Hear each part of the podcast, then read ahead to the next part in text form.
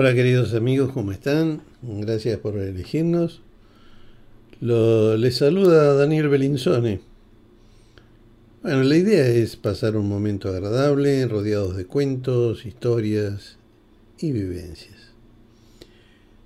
Espero que disfruten de lo que sigue y no olviden suscribirse para recibir las notificaciones de los próximos episodios.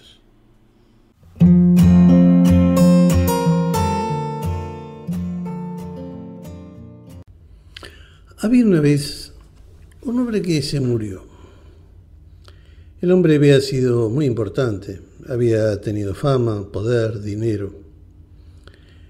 Había trabajado mucho y había cosechado triunfos. Por lo tanto, no temió presentarse ante Dios. Así que cuando se presentó ante él, dijo, Isidoro Pacini, encantado. Tome asiento, le contestó Dios. El hombre se sentó. Su vida, si es tan amable, le dijo Dios. ¿Mi vida? Su vida, sí, por favor. Bien. Naturalmente estaba dispuesto a hablar bien rápidamente porque se había presentado ante varias situaciones difíciles y las había pasado bien. De modo que no le amilanaba estar frente a Dios. Se compuso el pecho, sonrió, ordenó sus fuerzas y comenzó a hablar. He trabajado mucho, he llegado a ocupar un cargo de gran responsabilidad. ¿Responsabilidad? Dijo Dios como si no entendiera bien el significado de la palabra. Sí, responsabilidad. Este hombre estaba, Pacini, estaba confiado en sí mismo. Y le había decidido ganarle la simpatía a Dios. Bueno, he trabajado en una gran empresa desde los 17 años una empresa con muchas hectáreas, 24 sucursales en distintos países. Oh, dijo Dios, aprobando seriamente con la cabeza. El hombre sonrió, amablemente, dijo, bueno, el primer round ya es mío.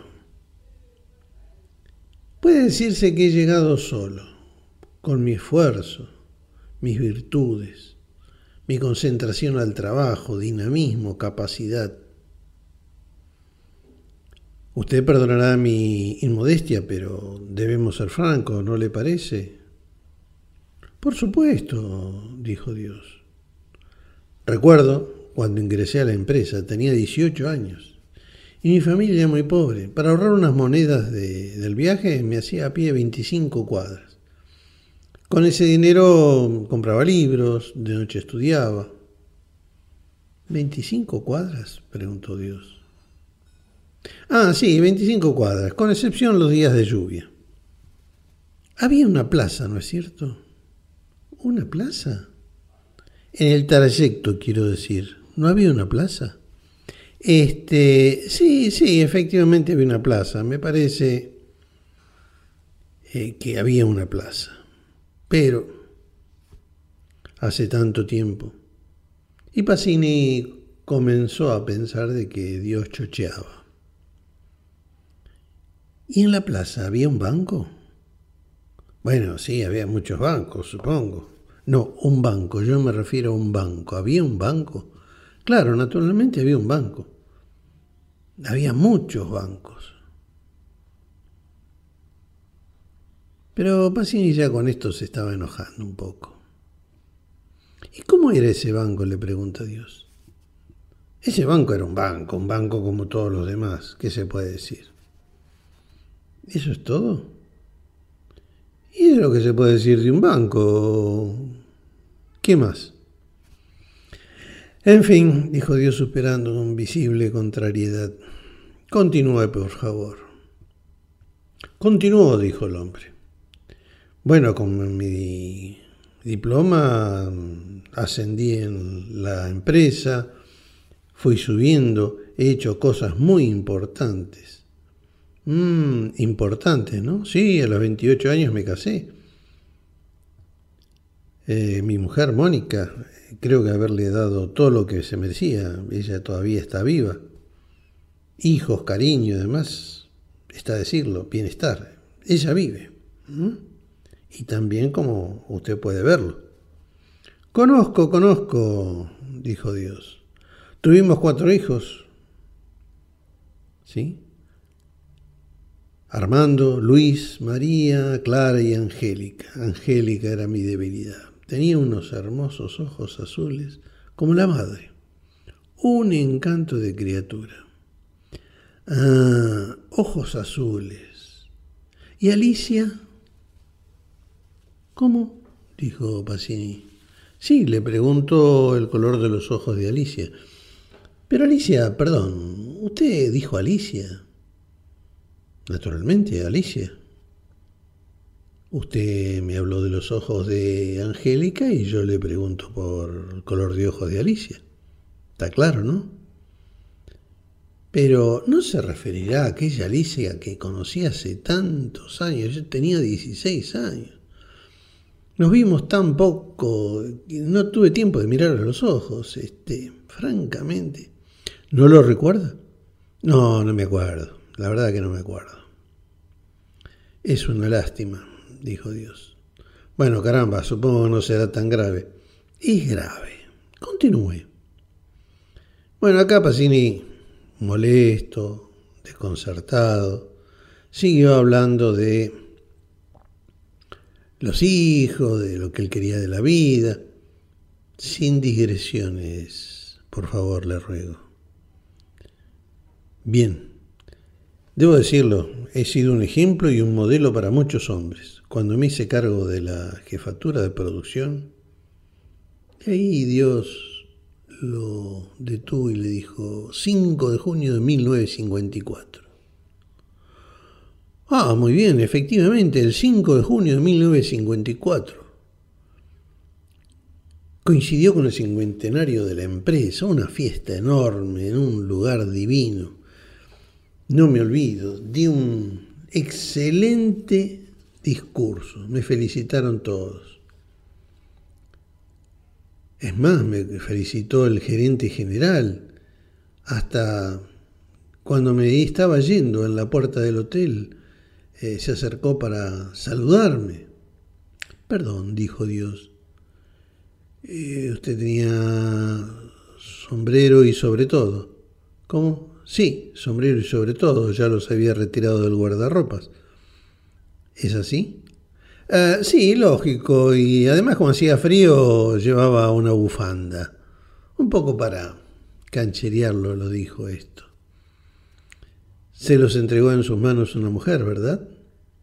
Bueno, sí, la encargada de guardarropas me entregó el sombrero y sobre todo la bufanda. Me los puse porque hacía frío y salí. Los ojos, por favor. ¿Pero qué ojos? dijo Pacini de la encargada de guardarropa, el color de ojos, si es tan amable. ¿Cómo voy a acordar del color de ojos de una encargada de guardarropa?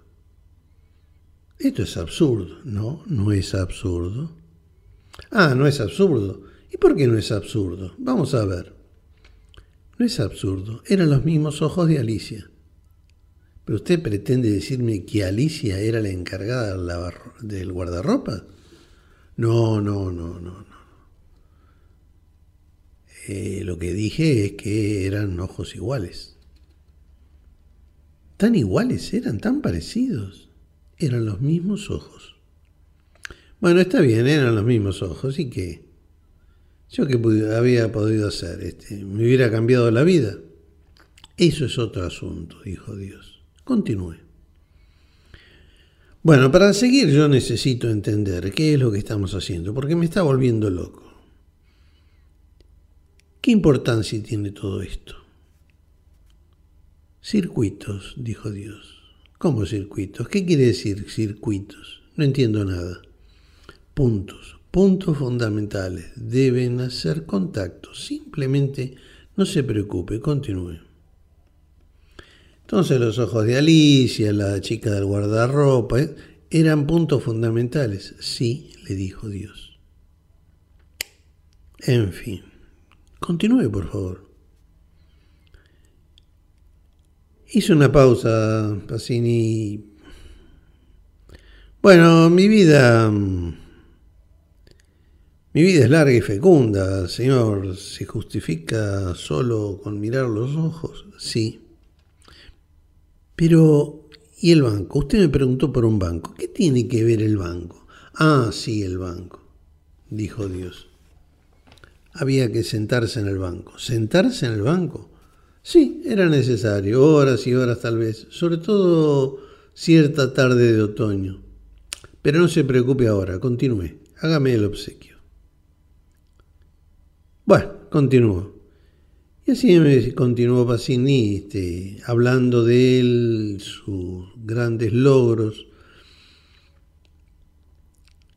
hasta que llegó a un punto de que se acordó de que había hecho algo bien para un amigo. Y Dios se le anticipó. Fernando Carrera. Sí, sí, Fernando Carrera, precisamente, contestó Pacini.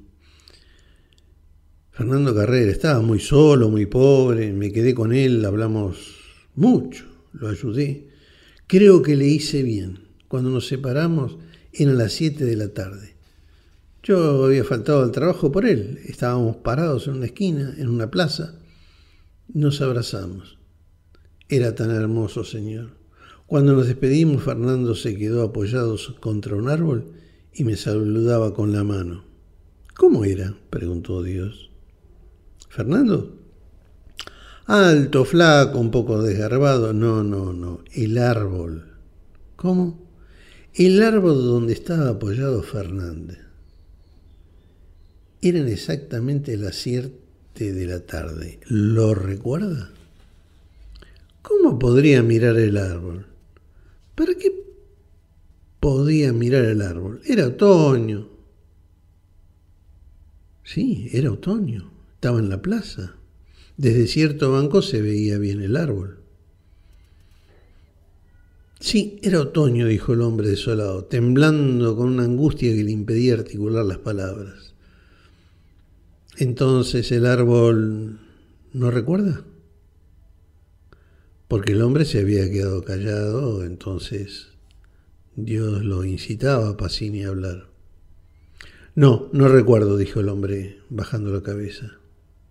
Es una lástima. Era el cuarto punto. ¿Puedo continuar? preguntó Pacini. Era el último punto, dijo Dios. Lo siento. Su entrevista ha terminado. Este relato se llama La entrevista y es de Humberto Constantini, del libro El cielo entre los durmientes.